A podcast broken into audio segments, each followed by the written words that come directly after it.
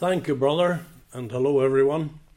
Very welcome to our video broadcast in what is rather strange circumstances that we find ourselves.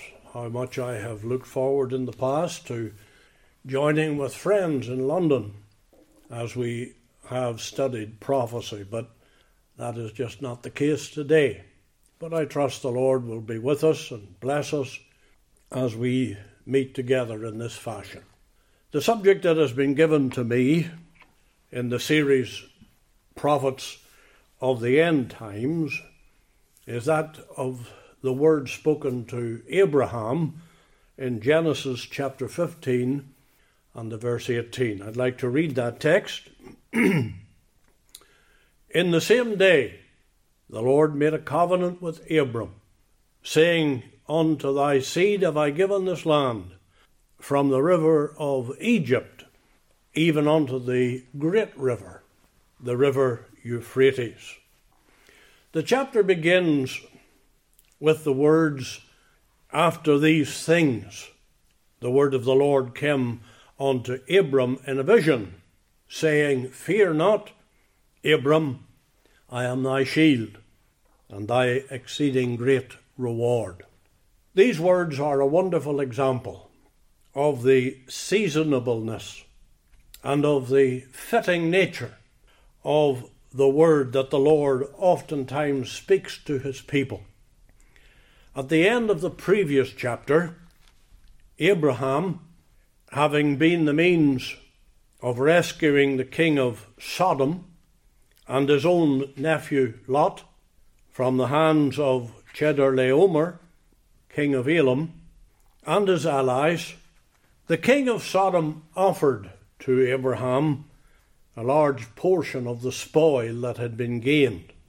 But Abraham refused it on the very wise grounds that I will not take from a thread even to a shoe latchet, and that I will not take anything that is thine, lest thou sayest, I have made Abram rich.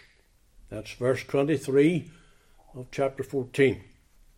The Christian should never be seen to be made rich from a source that would bring dishonour to the name of the Lord and his bountiful provision for his people. It was in response to this attitude and action by Abram that the Lord appeared to him and said, Fear not, Abram, I am thy shield and thy exceeding great reward. And here is a very practical example of what it means to live by faith and the benefits that comes to those who live so. The response of Abraham indicates to us what was uppermost in his mind and heart here at the beginning of this chapter. And Abram said, Lord God, what wilt thou give me, seeing I go childless, and the steward of my house is this Eliezer of Damascus? And Abram said, Behold, to me thou hast given no seed, and lo, one born in my house is mine heir. That's verses 2 and 3. Abram had an eternal view of life. He did not merely live for today, but he has tomorrow and the future in view. Oh, that men might think of the future and seek to make preparation regarding it. Nothing is more evident uh, than man's utter disregard of the eternality of his own soul and the fact that who knows what a day will bring forth. In the midst of this pandemic, there's little or no reference to God, certainly amongst our politicians, and any reference to God from the leading churchmen. Perhaps it would have been better if they hadn't said anything. The general public lives only for the pleasures of this life, and that at the risk of their own health and well being, and they disregard entirely what is taking place amongst us. Now, God's first words to Abraham had been one of a promise of a bright future. In Genesis chapter 12, the verses 1 to 3, and I'll read these verses, we have Now the Lord had said unto Abram, Give thee, get thee out of thy country and from thy kindred and from thy father's house unto a land that I will show thee. And I will make of thee a great nation, and I will bless thee, and make thy name great, and thou shalt be a blessing. And I will bless them that bless thee, and curse him that curseth thee, and in thee shall all families of the earth be blessed. As I said, that's Genesis 12 1 to 3. Now, he was right to look for the beginnings of a fulfillment of that promise. He was childless. How could he see the fulfillment of the promise while this remained so? It was an answer to his prayer regarding his childness, child. It was an answer to his prayer that the Lord now speaks to Abraham on the day as he, on the same day, it was an answer to this prayer that the Lord now speaks to Abraham on the same day as he graciously responds to Abraham's prayer. The events in this chapter 15 took place some 1900 years before the birth of Christ. This verse 18, which forms the centre of our study, contains a promise to Abraham and to his descendants, which is yet to be fully and finally fulfilled. It was spoken to Abraham on a very special day, the same day.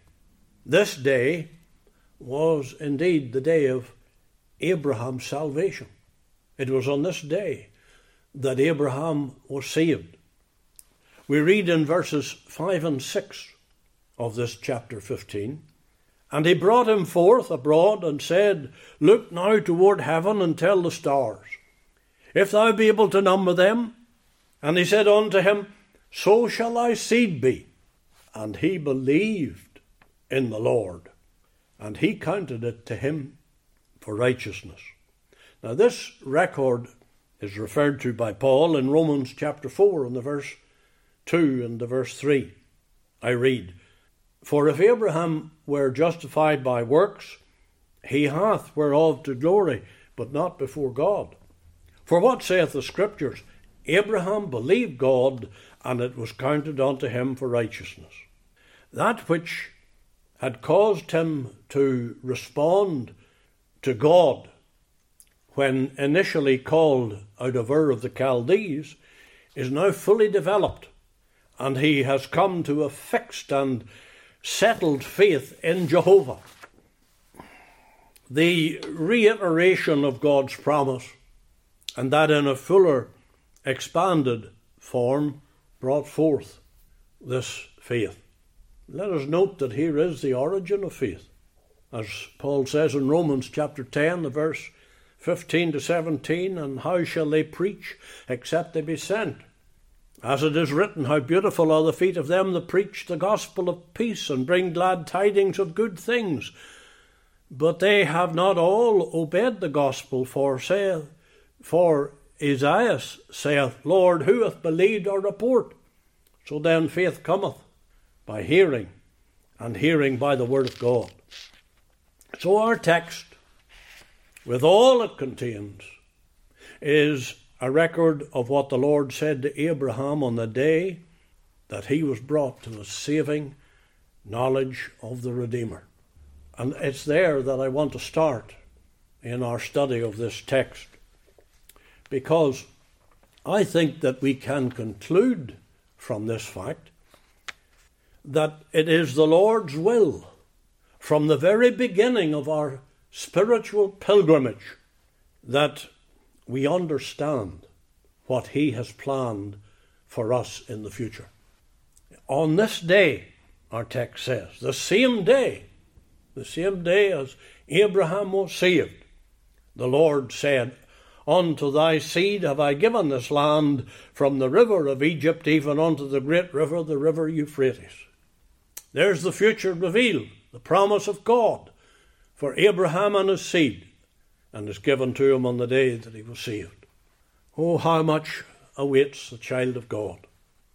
This was a great promise, with regards the earthly possessions that Abraham and his seed would come into. But I think that what God has promised to all of his redeemed people, Israel and the Gentile believer, is of even greater dimensions than this glorious heritage promised to the offspring of Abraham.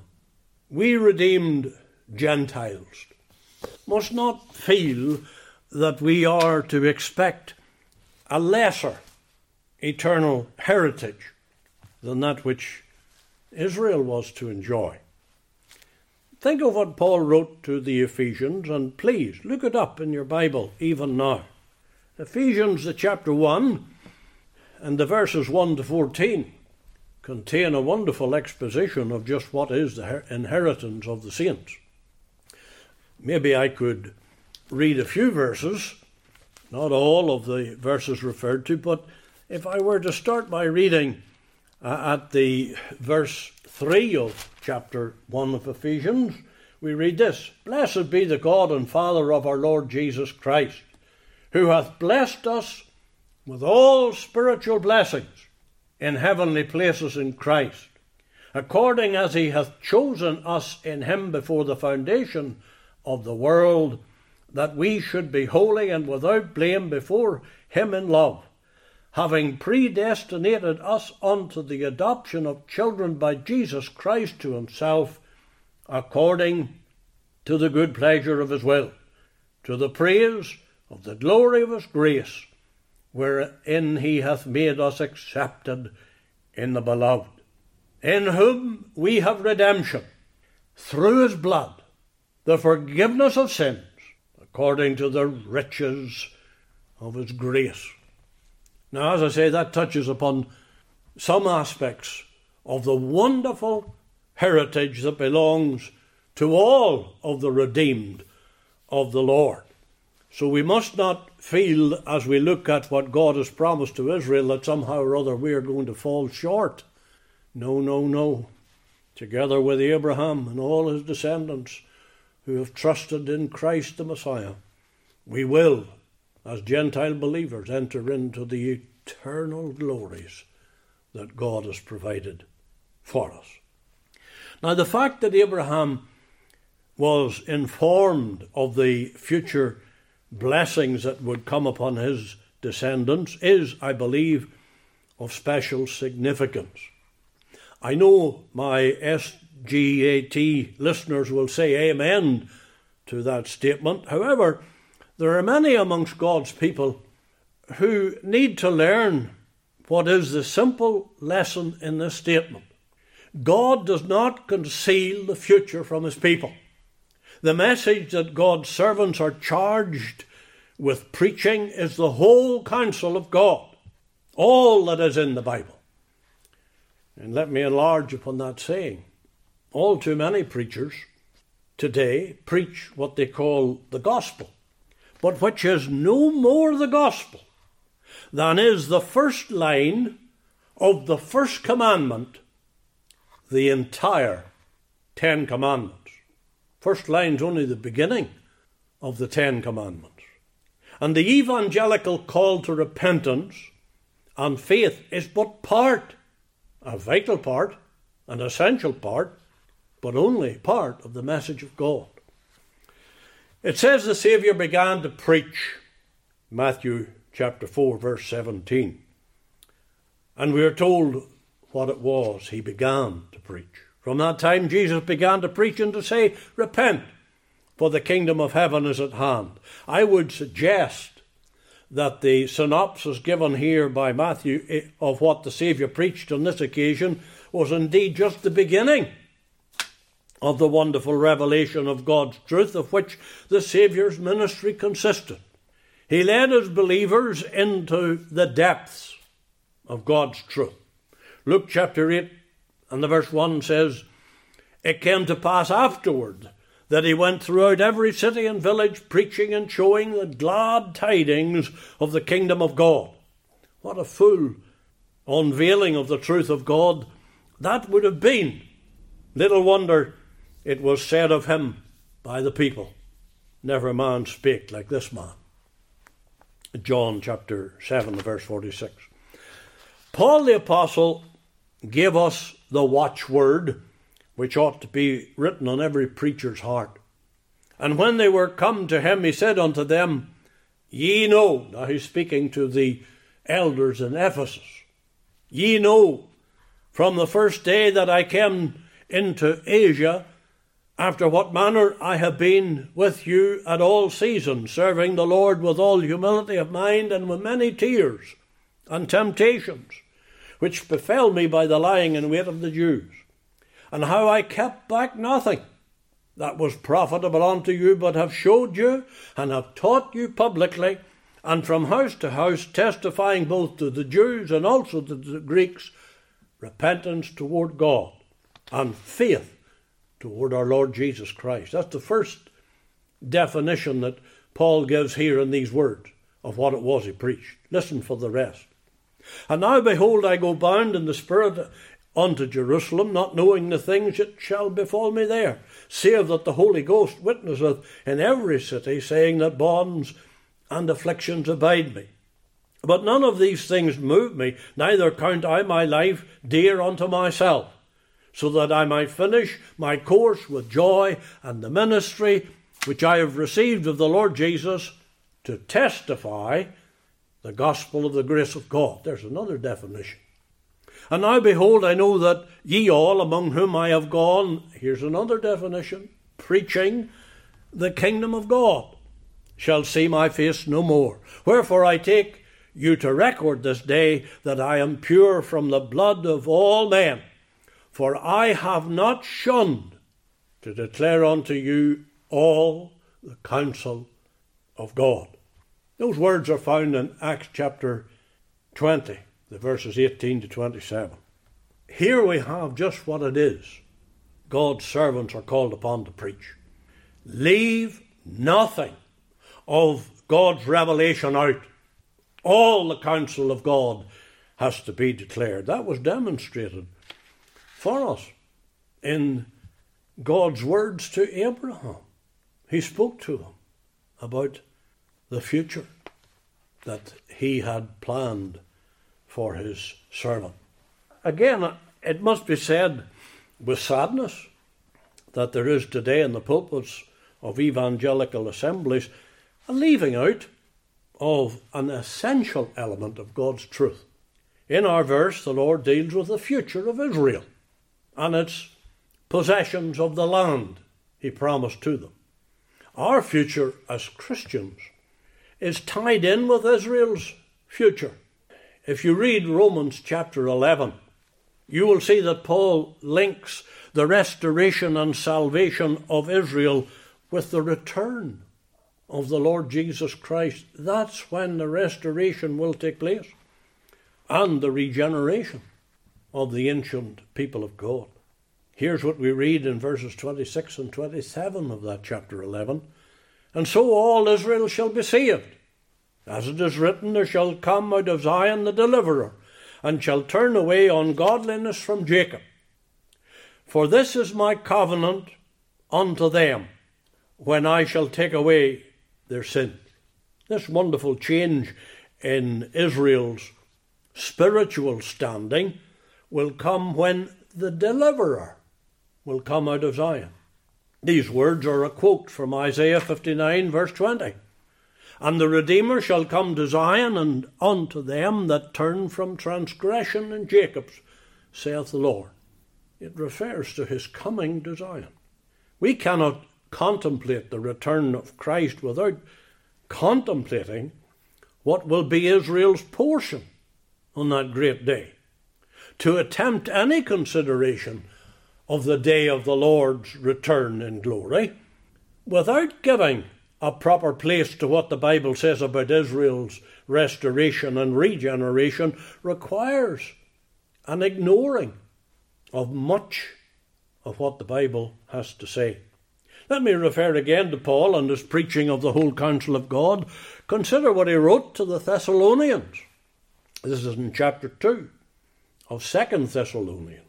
Now we beseech you, brethren, by the coming of our Lord Jesus Christ and by our gathering together unto him, that ye be not soon shaken in mind or troubled, neither by spirit, nor by word, nor by letter, as from us. There were fake letters going out, supposedly from Paul, seeking to mislead the people of God, and Paul is putting the record straight here.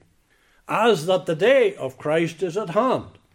Let no man deceive you by any means, for that day shall not come, except there come a falling away first, and the man of sin be revealed, the son of perdition, who opposeth and exalteth himself above all that is called God or that is worshipped, so that he as God sitteth in the temple of God, showing himself that he is God.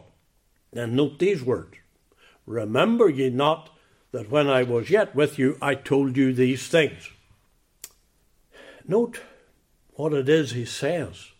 He told them during his very brief stay in the city, seeking to teach the new converts in Thessalonica. He referred to the great falling away, the revelation and character of the son of perdition, and to the evil attempt that he, the son of perdition, would make upon declaring himself God. In the short time that Paul was in the city, he taught the believers all about prophecy, much of which God's people today are, are in total ignorance. How few places, and this is why there is ignorance, how few places teach that even a little of this essential truth, which is but part of the whole counsel of God. Again, the future is one thing about which believers are very concerned. The Lord here told Abraham of that which still lies in the future. Way back then, the Lord was telling Abram what, what lay before his people. Christ understood the desires and the concerns and the anxieties of his people regarding the future and addressed those concerns in that very famous portion in John's Gospel, the verse 1 of chapter 14. Oh, how well, surely we know this portion. He says, Let not your heart be troubled. They were troubled about the future, what was going to happen.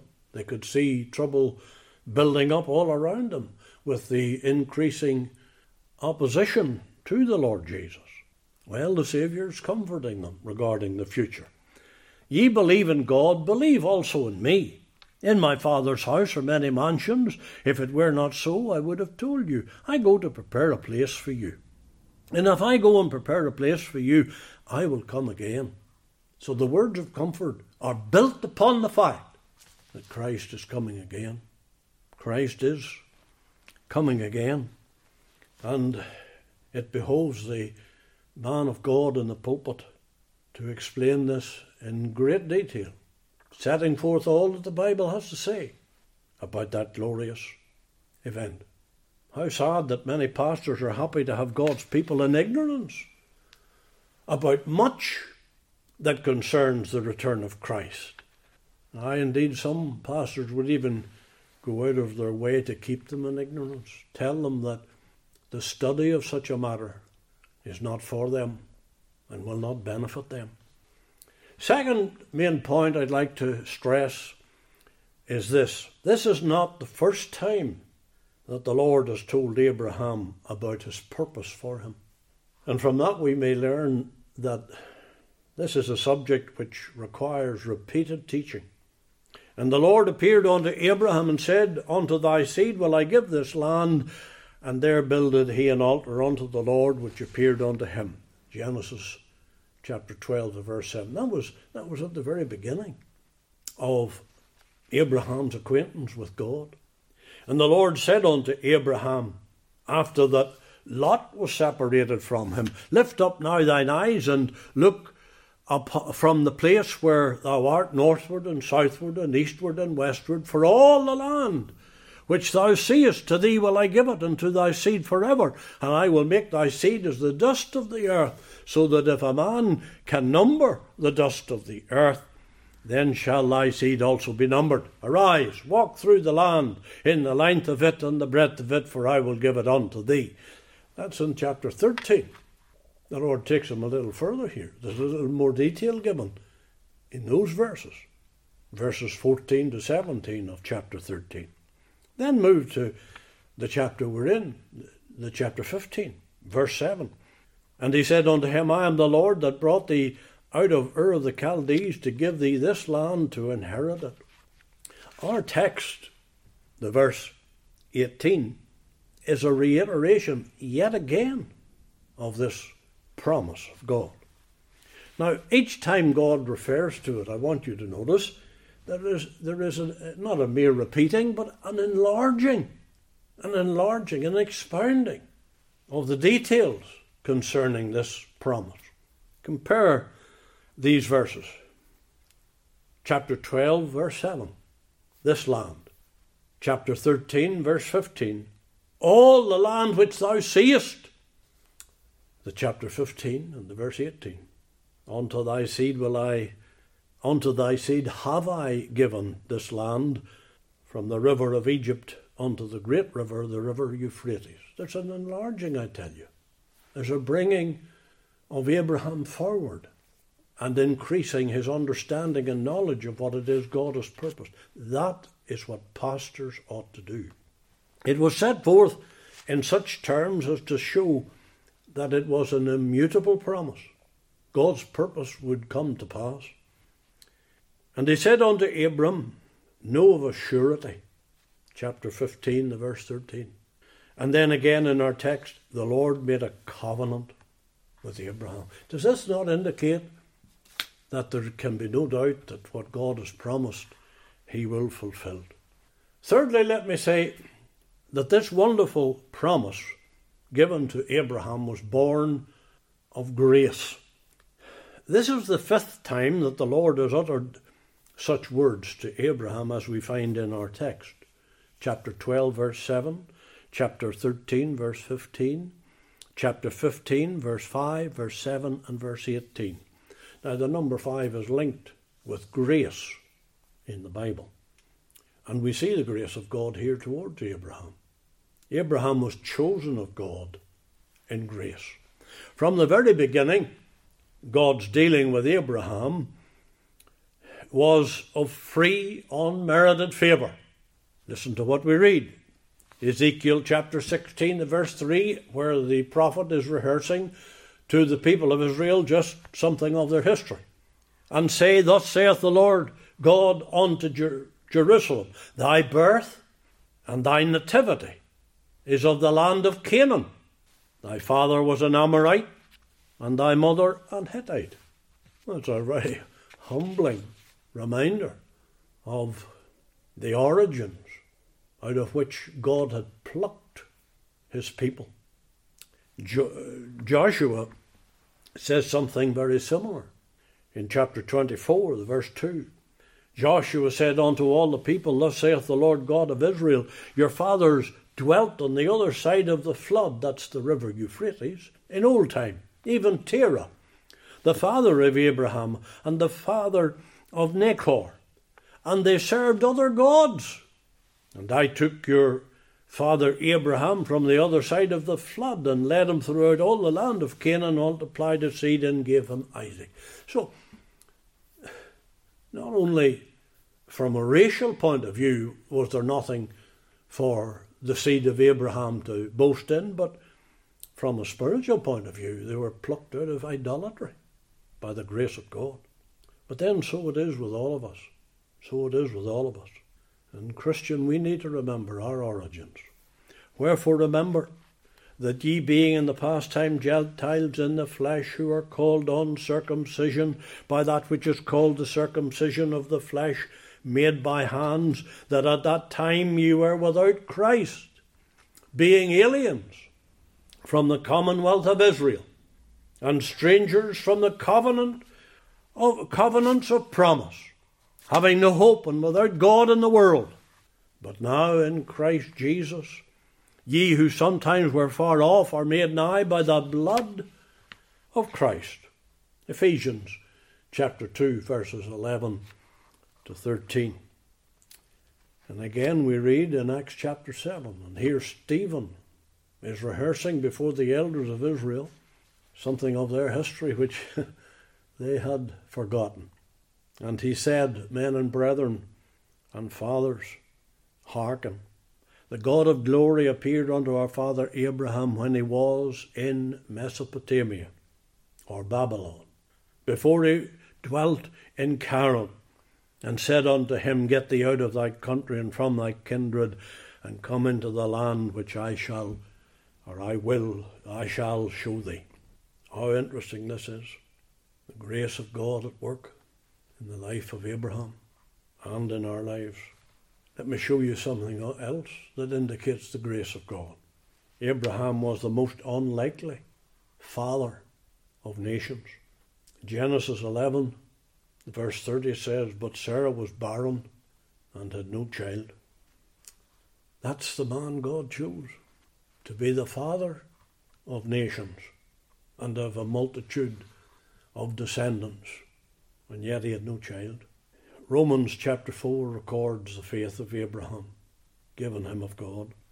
The verse 18, who against hope believed in hope, that he might become the father of many nations, according to that which was spoken, so shall thy seed be. And being not weak in faith, he considered not his own body now dead when he was about a hundred years old, neither yet the deadness of Sarah's womb. He staggered not at the promise of God through unbelief, but was strong in faith, giving glory to God, and being fully persuaded that what he had promised he was able also to perform. Romans, as I say, chapter 4, verses 18 to 21. And then again we read in Hebrews concerning Sarah and her faith.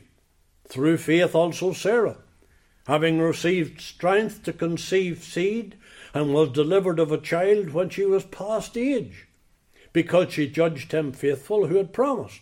Therefore sprang there even of one and him as good as dead, as many as the stars of the sky in multitude and as the sand which is by the seashore immeasurable, innumerable. Hebrews 11, verses 11 and 12. Again, let me say that the same grace was seen in the lives of Isaac and Jacob. Genesis chapter 25, verse 21, we read, And Isaac entreated the Lord for his wife because she was barren, and the Lord was entreated of him. And Rebekah his wife conceived.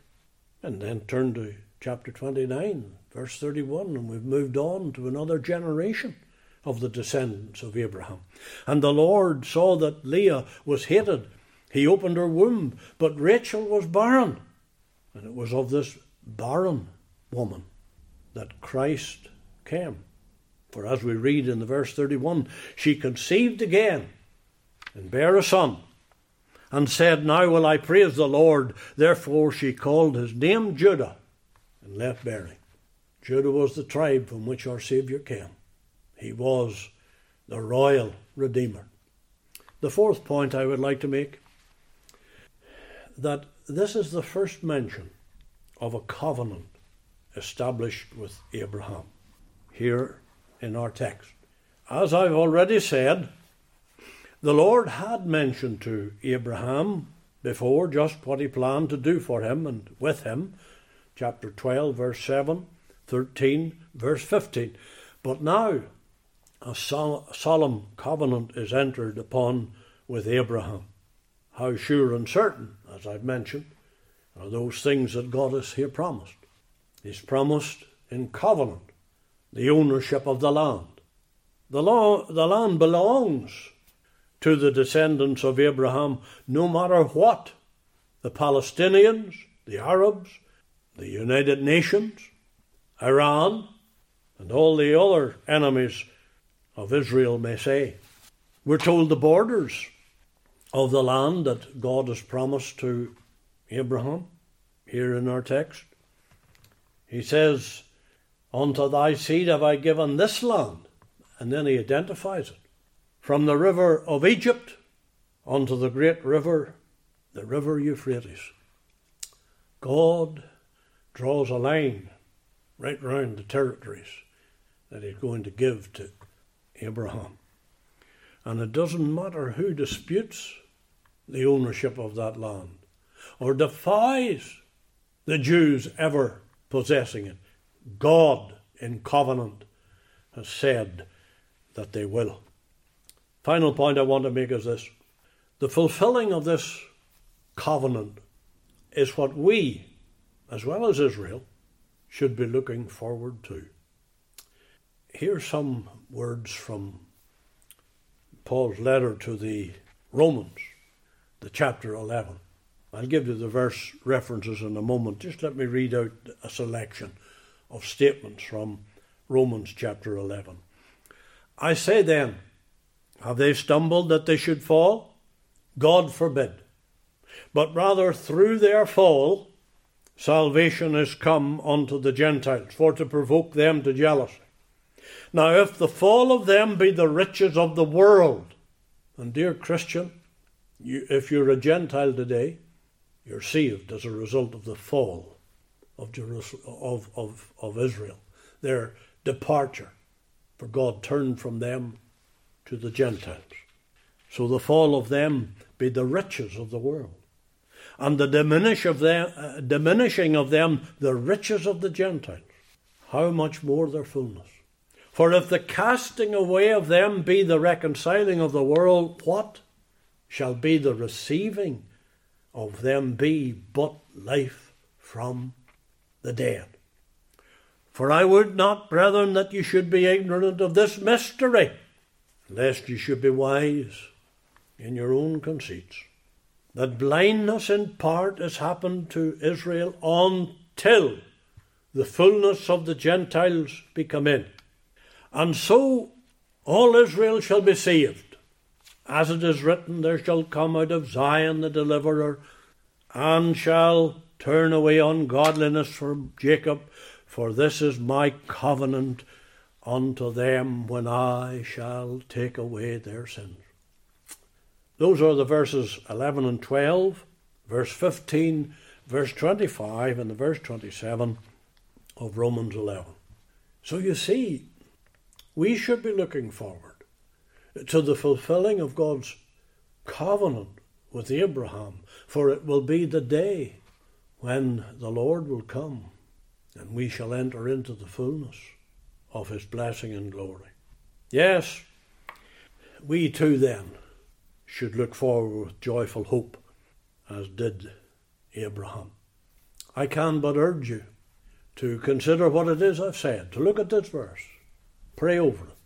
And, dear Christian, pray that there will come soon a day when the body of believers worldwide will hear a voice from heaven saying, Behold, the bridegroom cometh, and awaken out of the slumber and the carelessness that presently grips the people of God regarding the future as outlined in prophecy.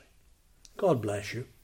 Thank you for joining with us, and I trust that good has come to your heart as you have listened to God's word.